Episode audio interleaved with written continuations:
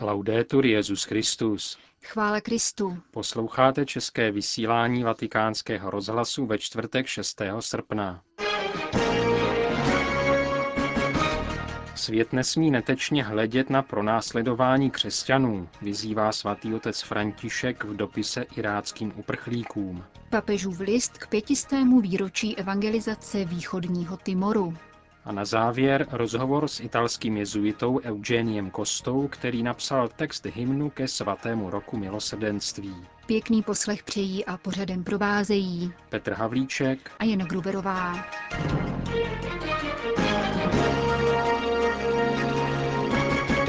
Zprávy vatikánského rozhlasu. Vatikán. Církev nezapomíná na křesťany pronásledované v Iráku a žádá mezinárodní společenství, aby se probralo z netečnosti, s jakou pohlíží na zločiny odehrávající se v této zemi. Píše papež František v listě adresovaném patriarchálnímu vikáři Jordánska, monsignoru Marounovi Lahamovi. Osobní list svatého otce předá sekretář italské biskupské konference Monsignor Nuncio Galantino, který v příštích dnech odcestuje do Jordánska. Právě před rokem na jordánském území nalezli útočiště iráčtí křesťané, vyhnaní ze svých domovů takzvaným islámským státem. Papež svým dopisem touží dodat naději všem, kteří pod násilným tlakem opustili své domy a pozemky. František v listě opětovně hovoří o krutém, nelidském a nevysvětlitelném pronásledování křesťanů v mnoha částech světa, které je důsledkem fanatismu a nesnášenlivosti a často se odehrává před mlčenlivým zrakem okolí. Tito křesťané, ponižovaní a diskriminovaní kvůli své věrnosti evangeliu, jsou mučedníky dneška, zdůrazňuje papež a vyzývá k solidaritě s těmito oběťmi. Církev nezapomíná a neopouští své děti, vyhoštěné kvůli jejich víře. Víme, že k nebi denně stoupá modlitba za tyto bratry, ke které se pojí uznání za svědectví, jež nám poskytují. Papež vyjadřuje hlubokou vděčnost společenstvím, která se ujala těchto bratrů a neodvrátila od nich zrak, čímž dosvědčila Kristovo vzkříšení ve sdílené bolesti a solidární pomoci. Svatý otec oceňuje tuto bratrskou službu, která vnáší světlo do temných okamžiků bytí a která se sklání nad utrpením, jež by mohlo udusit naději. V závěru svého listu se obrací k mezinárodnímu společenství s výzvou, aby jen nečinně nehledělo na nepřijatelný zločin pro následování křesťanů, který se znepokojivě odchyluje od dodržování základních lidských práv a zabraňuje obohacujícímu soužití národů, kultur a vyznání.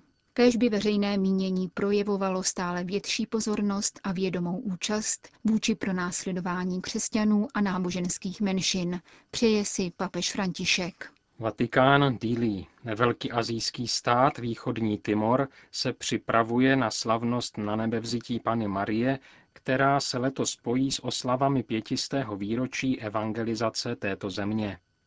Papeže Františka na nich bude zastupovat státní sekretář svatého stolce kardinál Pietro Parolin. Ve jmenovací listině papež zdůrazňuje, že je správné a vhodné patřičně připomenout příchod dominikánských misionářů na tento azijský ostrov. Po dlouhé cestě a překonání mnoha těžkostí se misionáři roku 1515 vylodili na východní části ostrova, který byl portugalskou kolonií. Východní Timor nabyl nezávislost teprve mnohem později v roce 1975, avšak v zápětí jej obsadila Indonésie, čímž opětovně začal krvavý boj za svobodu. Tvrdý útlak převážně katolického civilního obyvatelstva odsoudilo mezinárodní společenství v čele s Organizací spojených národů, avšak vyhlášení nezávislé demokratické republiky východního Timoru se dostavilo až roku 2002. Po kýženém a šťastném zrodu vaší vlasti, připomíná papež obyvatelům východního Timoru, však nechyběla mnohá bolestná překvapení. Petrův nástupce proto místní církev vyzývá, aby byla kritickým vědomím národa a kvůli tomu si uchovávala nezbytnou nezávislost na politické moci, které má přenechat zodpovědnost za obecné dobro společnosti a jeho podporu. Církvi má být ponechána svoboda hlásat evangelium v jeho celistvosti, i když tím jde proti proudu, a hájit hodnoty, které obdržela a kterým má zůstat věrná, upozorňuje dále papež František. Právě tyto hodnoty totiž inspirovaly první evangelizátory východního Timoru před pěti staletími, uzavírá svatý otec jmenovací listinu adresovanou papežskému legátovi.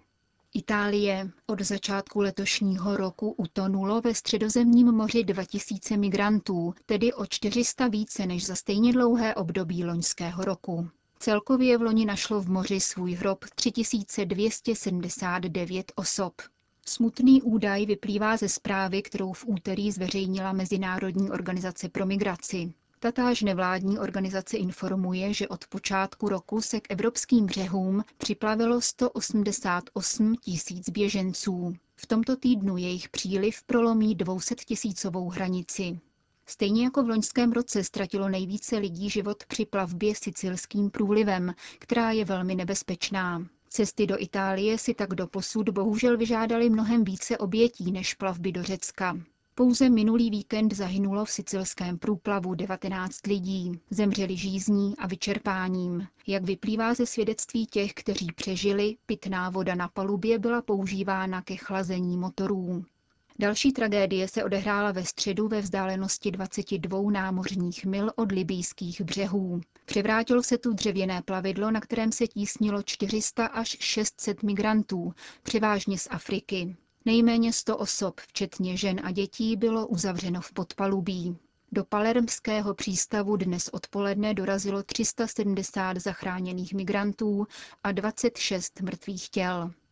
Kalé. Tvrdá opatření evropských zemí, která zabraňují vstupu migrantů, kritizuje článek na titulní straně vatikánského listu Osservatore Romano.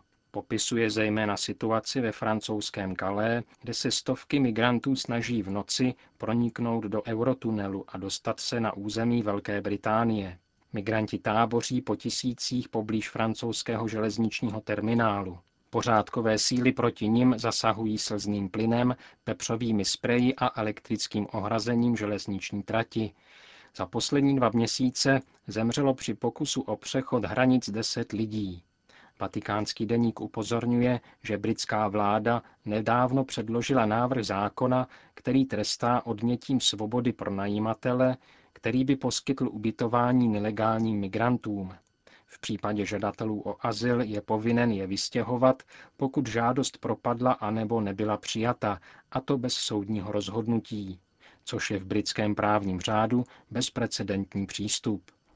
K situaci se vyslovili biskupská konference Anglie a Walesu a biskup francouzského Troa. Britští biskupové vyzývají francouzské i anglické politiky, aby uznali zoufalství lidí, kteří žádají o azyl.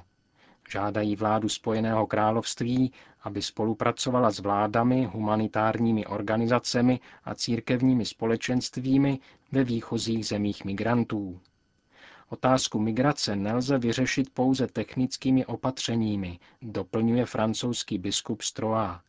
Migranti nejsou teroristé, pokračuje. Jsou to lidské bytosti s vlastním životním příběhem a vlastní důstojností, nikoli v čísla, která se po sloupcích řadí ve statistikách. Biskup, který zároveň vede francouzskou větev v Združení Pax Christi, pochybuje o evropské ochotě hledat nové metody integrace migrantů či řešení konfliktů v jejich výchozích zemích.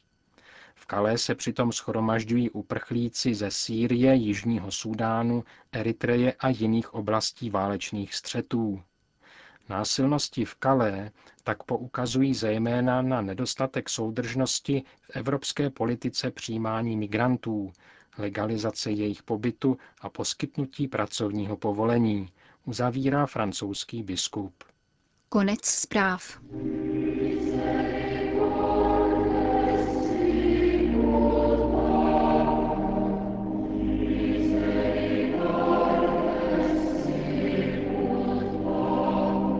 Včerejším zveřejnění oficiálního hymnu jubilejního roku milosrdenství přineslo dnes italské vysílání našeho rozhlasu rozhovor s autorem slov tohoto zpěvu. S otcem Eugeniem Kostou hovořil redaktor Alessandro Gisotti.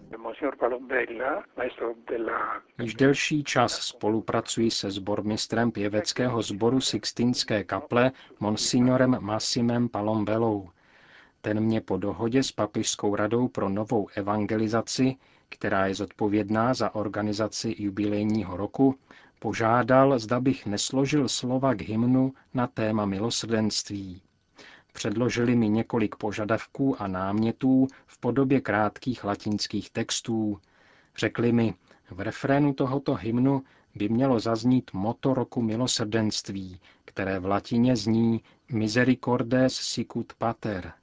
Jde o citaci ze šesté kapitoly Lukášova Evangelia, kde Ježíš říká, buďte milosrdní, jako je milosrdný váš otec.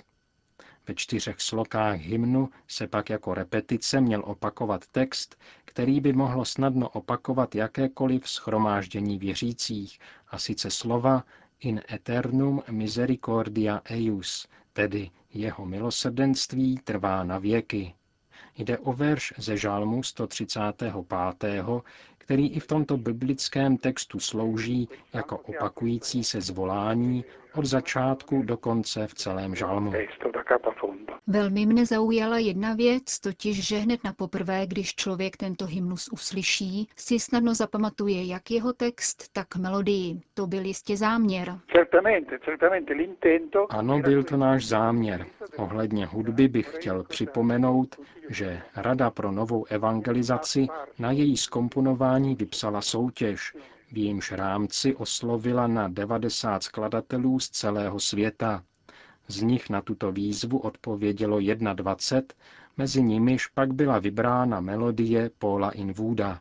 Je to významný anglický hudební skladatel, velmi známý v anglickém katolickém prostředí, který dokáže pochopit, co to znamená skládat hudbu nikoliv pro anděli a archanděli, ale pro konkrétní schromáždění věřících, ne pro profesionální zpěváky, ale pro lidi, kteří se schromáždili, aby se společně modlili zpěvem.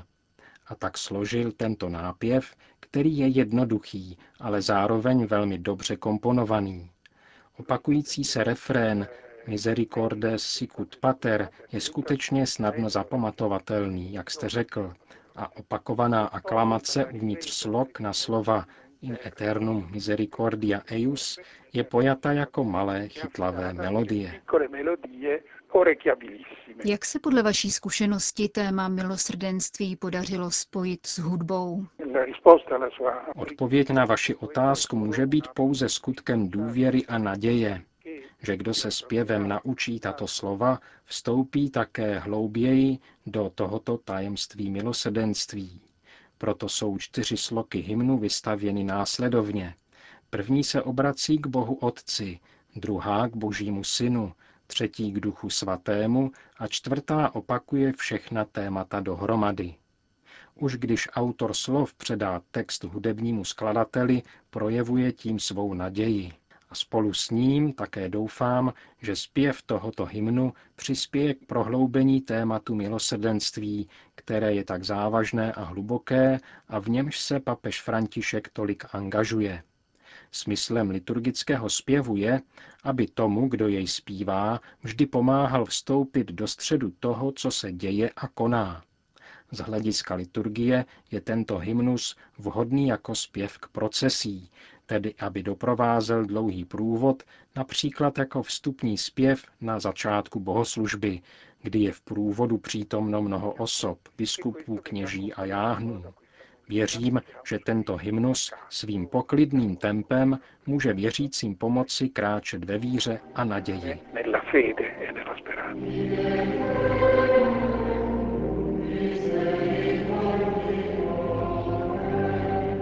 Uvedl pro náš rozhlas jezuita otec Eugenio Costa, který je autorem slov k hymnu jubilejního roku milosrdenství.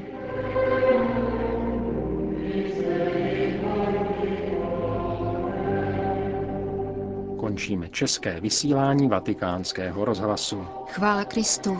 Laudetur Jezus Christus.